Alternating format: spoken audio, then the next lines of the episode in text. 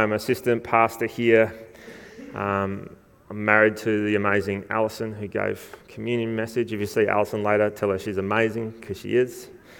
Um, anyway, I was uh, I was driving to work the other day, and and uh, I, I dropped the kids off here at school. They go to school here, and then I was driving to town, and as I dropped them off, my fuel light came on. Don't you hate that? I was running late for work, not here, but at my other job, and uh, my fuel light came on.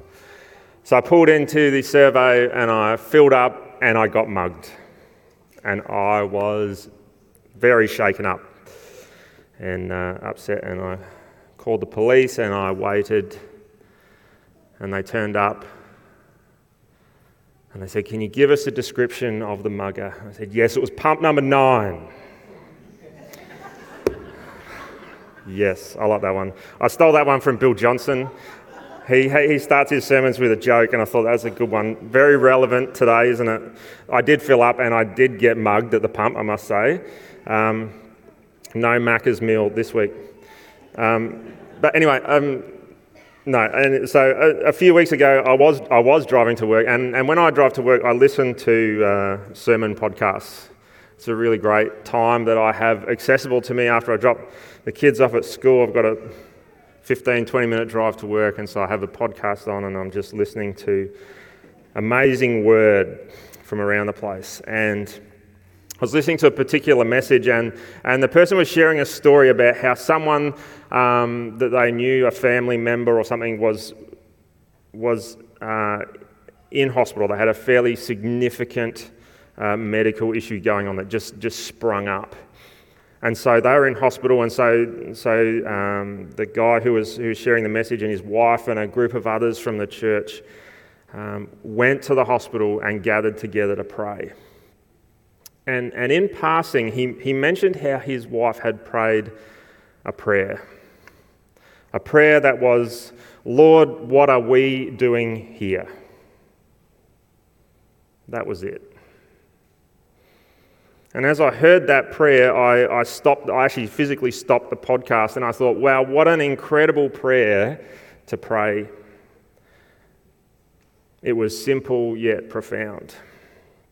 And it made me stop and think and think in it. And, it, and it's this prayer, if you think about it, that, that simply asks God for direction, doesn't it? But it's not only saying, God, what are you doing here? But it's, God, what are we doing here? It's acknowledging that, that God is active and that He is doing something through every single situation. But that is something that He invites us into, to, to work together in that space. God and them together working for His glory and for His purpose in that situation. And so, you know, I, I, heard this prayer and, and suddenly I started thinking over and over and over about that and, and the fact that God invites us into this place of partnership in His work. And that He is active and He is doing stuff and, and He is inviting us to be involved in that. And it reminded me that, that God is uh, wanting to be involved in every aspect of our lives and to be active and doing kingdom work. And he's, he's working in us and through us in every situation in our, in our home environment, in our family environment, in our work environment, in our social activities, as we're driving to work and filling up the car. And of course, most importantly, when we gather together in the church and in our connect groups, God is at work. And so I found myself in this moment really challenged by this really simple prayer and, and found myself praying as I was driving into work and then again as I was coming home, that same prayer God, what are we doing here? And in that, it turned my thoughts to inviting God into and, and He inviting me into partnership to be working on the things like my family, God, what what are you inviting me into in the space of my family and the different situations that we're facing? You know, my workplace, what, what are you inviting me into in the different situations that I find myself in at work? What are we, the cornerstone, what are we as a church community doing? God, what are you inviting us into in partnership with what you are doing? Again, praying, God, what are we doing here? What are we doing for your glory and for your purpose? What are we, what are we doing here right now in this moment? What are you inviting us into? And as I, as I drove along, and I, I sort of, yes, I was repeating that prayer over and over and over, but it was so simple. There was no, you know, sometimes you get into prayer and you're like, I don't know what I'm praying, and I make it overly complex, and it doesn't need to be that. And I was praying that, and, and clear as clear, a response came back for all of those areas, which was don't be distracted. Don't be distracted. And that's the focus for today's message. Don't be distracted. And so, as I stand here and as I bring you this message, to be completely honest, I'm actually preaching to myself this morning. This is something that I need and needed to hear and it's something that I'm working on. And you say you just get to listen into my rambling thoughts, and hopefully, in the process, I don't get distracted. But if you happen to get challenged in this, then don't blame me. That's the Holy Spirit at work in you. Because God is active and He's at work. And, and if there is a stirring in you, then don't ignore it. Take notice and don't be distracted yourself. Now, I think if we think about distraction, it's, it's also good to remember that there is, there is good distraction and there is bad distraction. And I think it's really important that we clarify that at the start.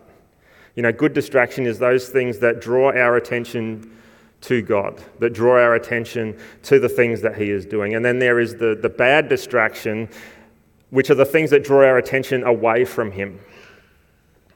And that's the distraction that I'm talking about. It's that bad distraction that, that draws our attention away from God and the work that He is doing. You know, and we can all acknowledge that distraction is everywhere, isn't it? You know, the, the world we live in is full of distraction. Of all the things that we should be doing, or the possessions that we should have to make ourselves look popular, or, you know, the, the Facebook feed that's constantly changing the news feed that is constantly changing. But distraction is not a new thing. It's not just a, a, modern day problem. And, you know, over the last, last number of weeks, Neil has, has shared with us some awesome messages, hey?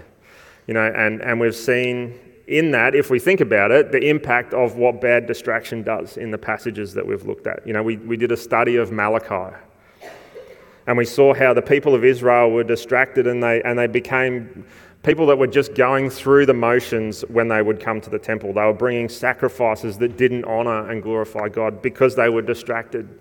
They were distracted by obligation. They knew the rules and they were just toeing the line. They were just going through the motions rather than bringing true and honoring God sacrifice. And then again, last week, Neil shared with us, and, and we read uh, the story of how the, how the Israelites are out in the wilderness after they've escaped from Egypt. And, and Moses has gone up onto the mountain to meet with God, and the people are left behind. And in that, they get distracted. They get distracted away from what God was doing and, and, and what He had just done. And that resulted in them getting all their gold and throwing it into a fire, and miraculously, a golden calf comes out, which they decide to worship instead of God. They were distracted away from God. You know, even Jesus faced distraction. He faced it himself. And so I want to just spend a little bit of time. We're just going to look at, at one story today in the ministry of Jesus, which is found in Luke 6. And I want to encourage you, if you've got your Bibles, to get it out and to have it open. So it's going to be on the screen for a bit, but then you can continue to refer to it as we go. So it's found in Luke 6, and it's verses 6 to 11. And it says this it says, On another Sabbath day, a man with a deformed right hand was in the synagogue while Jesus was teaching. The teachers of religious law and the Pharisees watched Jesus closely. If he healed the man's hand, they planned to accuse him of working on the Sabbath. But Jesus knew their thoughts. And so he said to the man with the deformed hand, Come and stand in front of everyone. So the man came forward, and then Jesus said to his critics, I have a question for you. Does the law permit good deeds on the Sabbath, or is it a day for doing evil? Is this a day to save a life or to destroy it? He looked around at them one by one, and then he said to the man, Hold out your hand. And so the man held out his hand, and it was restored. At this, the enemies of Jesus were wild with rage and began to discuss what to do with him. Now, here we, here we find Jesus in the synagogue, in the church, teaching the people that were gathered there. We find the Jewish leaders, the Pharisees and the scribes, are gathered together. And, and even though this account takes place early on in, in Jesus' ministry, the leadership of the Jewish people, that is the Pharisees and scribes, were already feeling threatened by what was going on. Word was getting around about this Jesus and they were concerned about what he was doing and how it was going to impact their authority and their power and their leadership. And so, as we have just read, they were planning to get rid of him. They're trying to find a way to get him in trouble, to get him out of the way, to ensure that their position, that their standing was not in danger. And so we see that the Pharisees have effectively arranged for this man with a deformed hand to come purely for the purposes of accusing Jesus of breaking God's law, to accuse him of working on the Sabbath. They knew that, that Jesus was known for healing, so I think they intentionally set him up to break God's law. You know, Jesus knew their thoughts. We've read that. It says that he knew their thoughts and he knew what was going on. And, and in that moment, Jesus could have easily been distracted himself. Because he knew their thoughts, he knew exactly what they were thinking and what they were planning. And so he could have allowed their thoughts to change his plans.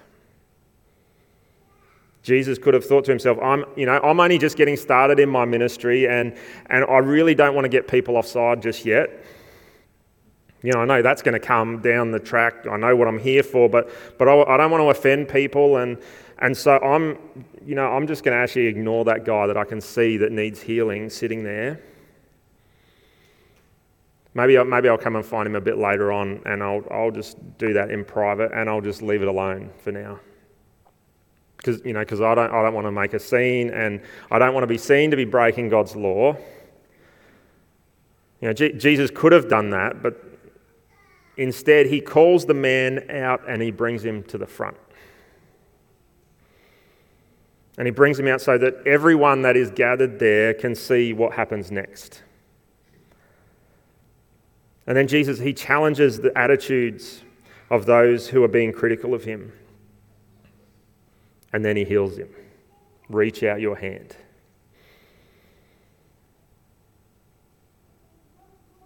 And then what happens next? The Pharisees and the scribes. It then says his critics, and then it says his enemies.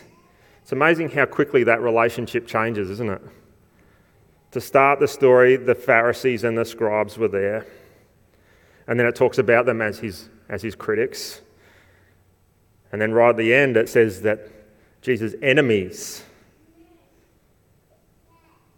are filled with rage.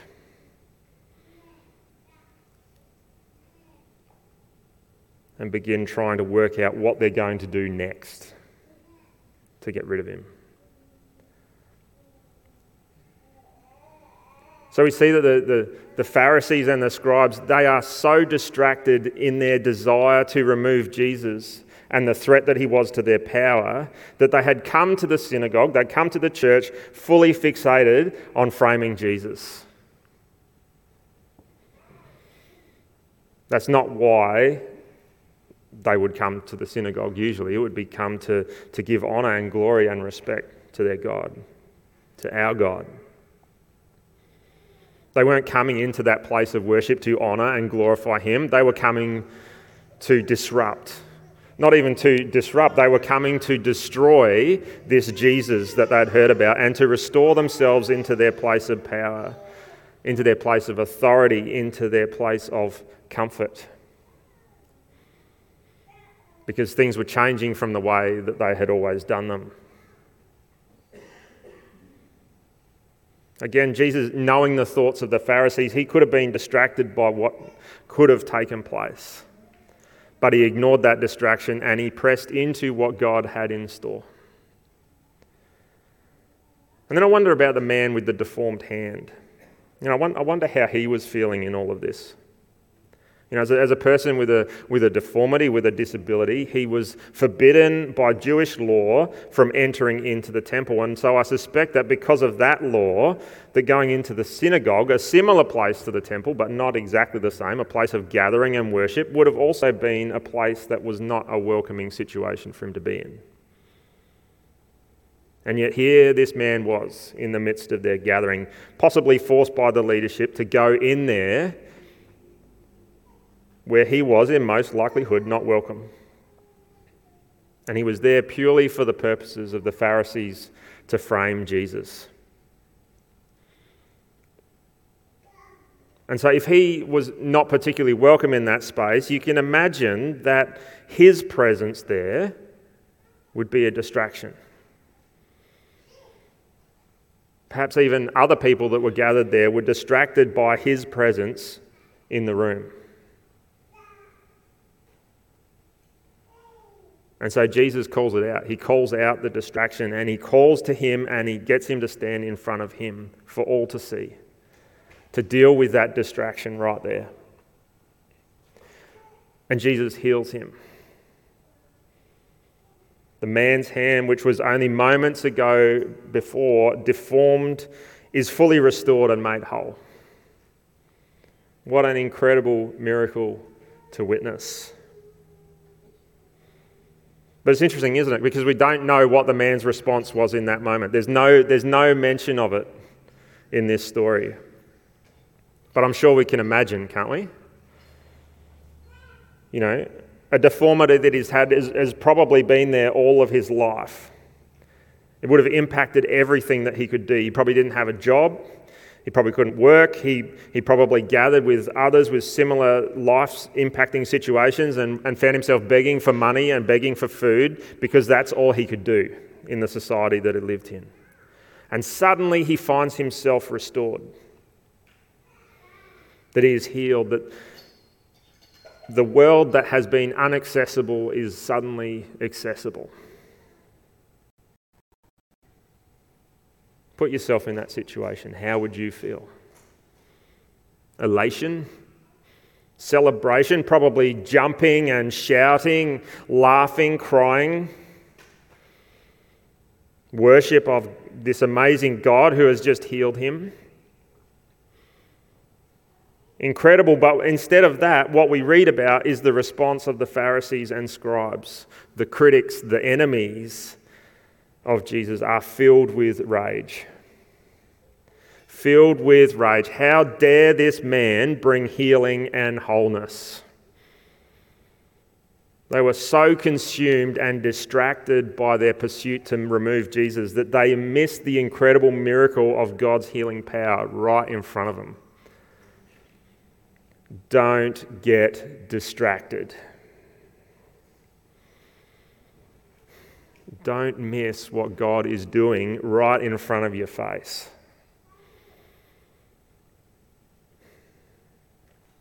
You know, as I mentioned before, there is good distraction and there is bad distraction. The Pharisees and scribes obviously were distracted in a bad way. They were driven and directed by selfish motives to remove this man who was coming to take away their power and their authority. And then there was Jesus, who was, who was not distracted by self and the impact of what was to come if he acted, but he was distracted by the love and the power and the healing that God has for each one of us.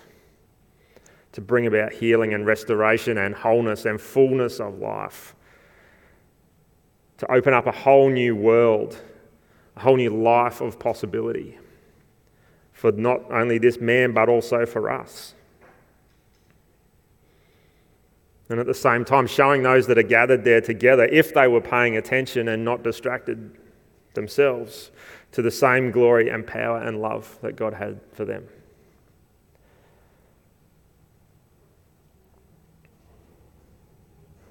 You know, I wonder for us, when we come into a situation and we are distracted, doesn't just impact us,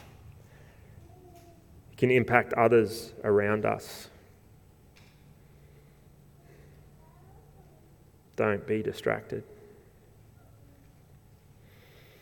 And so, just like those in the passage that we were looking at that, that were distracted, they were distracted because they were focused on the wrong thing. I think we need to ensure that we don't fix our eyes on the wrong thing ourselves, that we don't be selfish, that we don't be self seeking, that we don't be fixated on, on worldly outcomes and views and perspectives, but rather that we fix our eyes on Jesus we fix our eyes on the incredible Creator God. And we pay attention to what God is doing. And so there's a question around how, how do we do that? Because I'm speaking to myself, I get distracted all the time.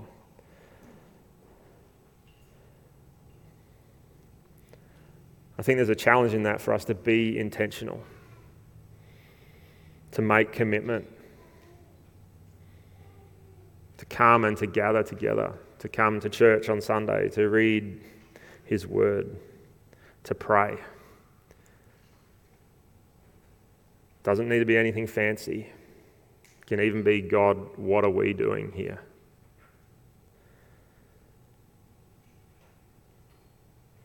To be intentional with what we're doing, ensuring that God remains our focus, keeping our eyes fixed on Him. You know, Proverbs 4 25 to 27. It says, Look straight ahead and fix your eyes on what lies before you. Mark out a straight path for your feet and stay on the safe path. Don't get sidetracked. Keep your feet from following evil. Look straight ahead. Fix your eyes on God. He is right before you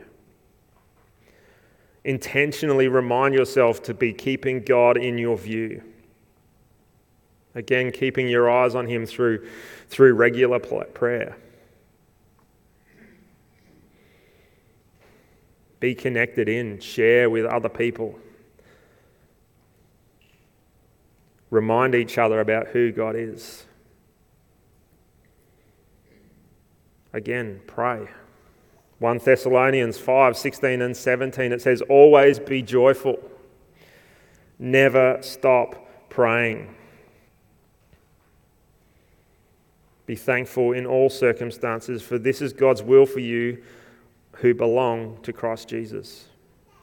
And again, maybe, maybe you don't know how to pray or you don't feel like you've got the words. You know, sometimes I feel like that. I feel like I have to be flowery and use all these big words and sound really professional.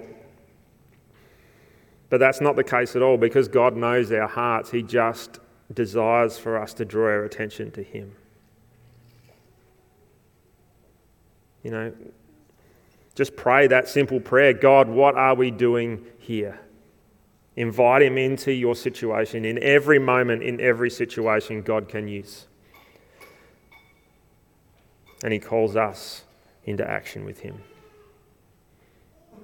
You know, maybe you are struggling and you, you struggle with keeping God in focus, but there are practical things that you can do to help you.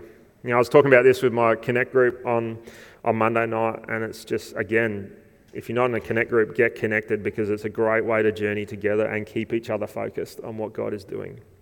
But I was, talk, I was talking about this whole thing of not being distracted, and one of the guys has actually set an alarm on his phone for every hour of the day that he's awake obviously. I, I think, unless he's having terrible sleep. But, but he set his alarm every hour of the day to remind him to stop and pray, to draw his attention back to God. It's a simple thing to do, but what a, what a great plan that he's put in place to keep his eyes fixed on God in every situation, every moment. His alarm goes off and he's at work and he's in the middle of something. He's like, That's right, God's with me and I'm in partnership with him and he can work in this situation. God, what are we doing here? So put a plan in place to keep your eyes on God. Pray, listen, and then act. Look for what God is doing and inviting you into. Again, being intentional about that to pray, to listen, to act. And work really hard at not getting distracted away.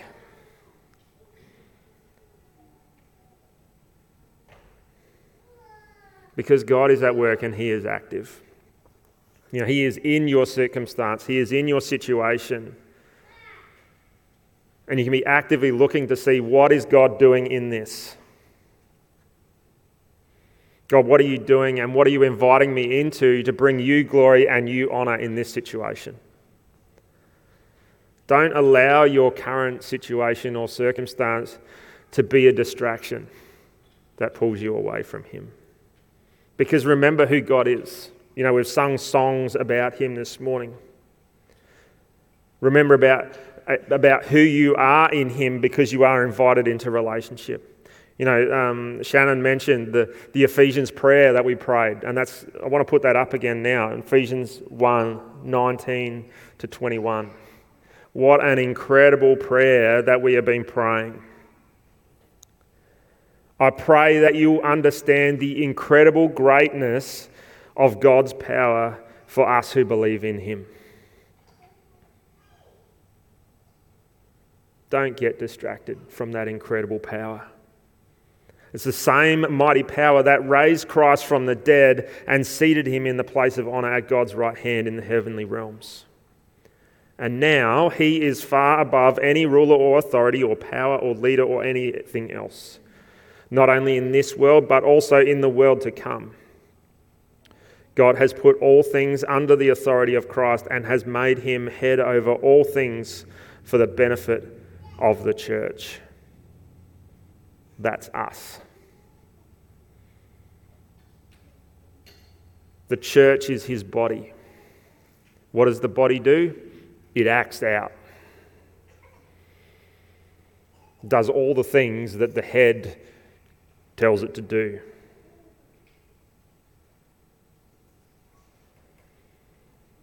The body is made full and complete because of Christ,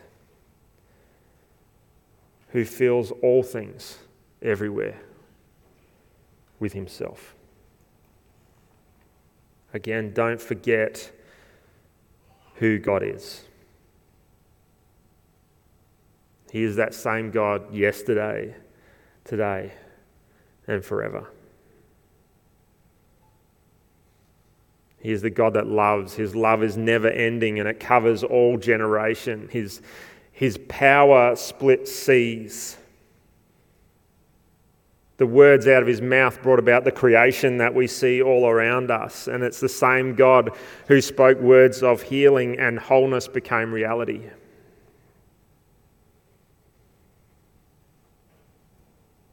It's the same God who, who sent his son to die on a cross for us who himself chose to avoid distraction in those really difficult moments where he could have just put things aside and done it differently.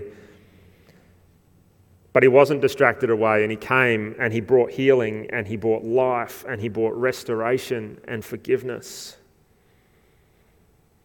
Now, Jesus fixed his eyes on God through every circumstance.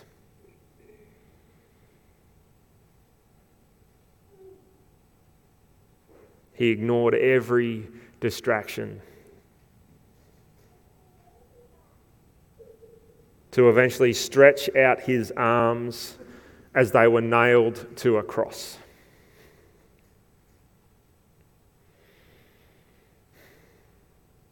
To shed his blood as that perfect sacrifice that would cover all sin for all time. So that all of us can be washed clean from all of our unrighteousness, of all of our sins, and be called the sons and daughters of that same God. And it is that God, it is my God, it is your God that is saying to me, that is saying to you, that is saying to us, don't be distracted. Keep your eyes on me and let's work together. He is that same God. Look for what He is doing right now. Don't be distracted. Don't lose focus of what He is doing in the midst of every situation that you find yourself in. You know, don't be like those Pharisees that were filled with rage and completely missed the miracle.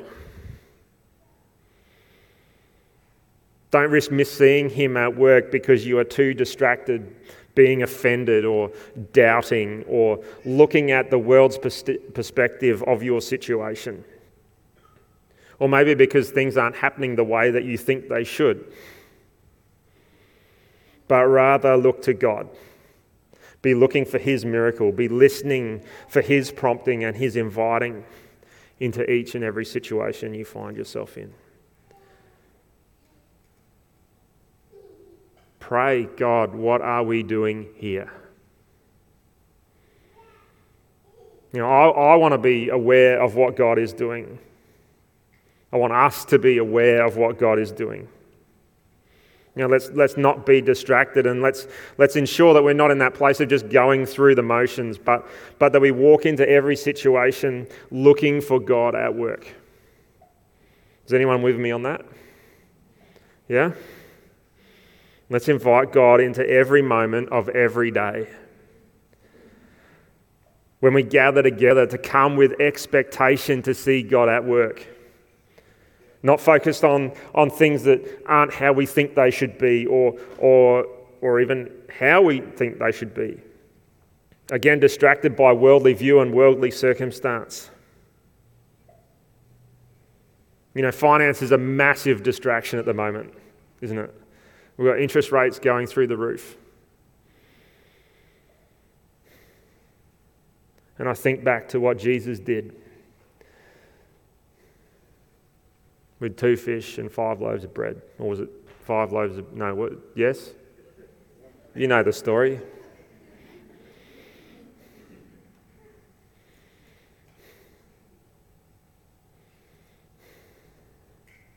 God can use your $1.50 that you have in your bank account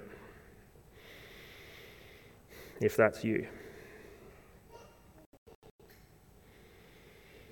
You know, to be in this space of just gathering with expectation to see what God is doing. To not be distracted because, again, we are loved by a God who has unlimited resource. He has unlimited power. Nothing is impossible for him. So don't get distracted into thinking otherwise. Look to see the miracles as we gather together. Look to, to see the miracles as you journey in life and then tell the story of what God is doing.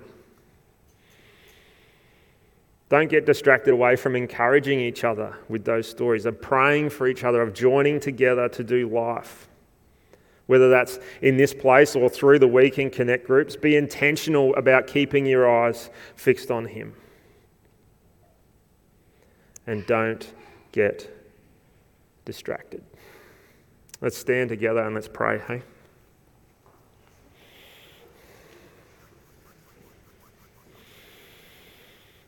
Lord God, I just want to thank you today that you invite us into relationship with you. And that you invite us into a space to be at work with you in all that you are doing. You know, I want to thank you, Jesus, again for your incredible life the incredible example that you are to all of us. Jesus, I thank you that, that you never doubted the power of God. And you showed that through the incredible healing and access to unlimited resource when it was needed. God, I thank you for your majesty. I thank you for the forgiveness that we have through Jesus. And God, I want to pray for each one of us this morning. I want to pray that we ourselves would not be distracted, that we would keep our eyes firmly fixed on you. And God, I pray that we wouldn't be a bad distraction for others, but that we would be a good distraction for those around us. That through our actions, that their eyes would be turned to you. God, open our eyes so that we aren't distracted away from the things that you are doing. Open our eyes and our ears to, to see and hear you guiding us and leading us.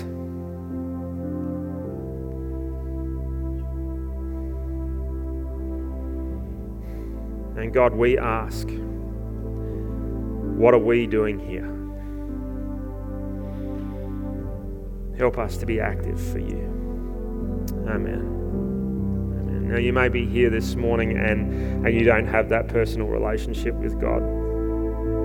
You know, as you've heard through the different things that have been spoken, the songs that we have sung, God loves you and He wants to restore you into relationship with Himself. And he sent Jesus who, who died for you to make that possible. To stretch out his arms and to take your sin and shame and to replace it with love and grace and wholeness of life. And so, if you would like to, to accept that invitation, to ask God into your life, if you want to receive that free gift this morning, why don't you just pray with me now? Let's pray again and you can invite Him into your life. Let's pray. Lord God, I thank you that you love me. Thank you that you love me so much that you sent Jesus to die, to take my sin and my shame so that I could be made whole. Jesus, I am sorry for my sin. I ask for your forgiveness. thank you that I am forgiven and I invite you into my life. Amen. Amen. If you prayed that prayer this morning, that's awesome. And make sure you, you tell someone, tell uh, the person you came with, come and tell me, come and tell Pastor Neil, and we will help you in the next steps of the incredible decision that you have just made and this journey that you have just begun. We're gonna we're gonna sing some more songs with the awesome team here. But as always, if you want prayer, please come to the front. I'd love to pray with you this morning. I'm sure Neil would love to pray with you, and our elders are here as well who'd love to pray. If you need healing, wisdom, direction, refreshing, whatever you need, I'd love to pray uh, with you. But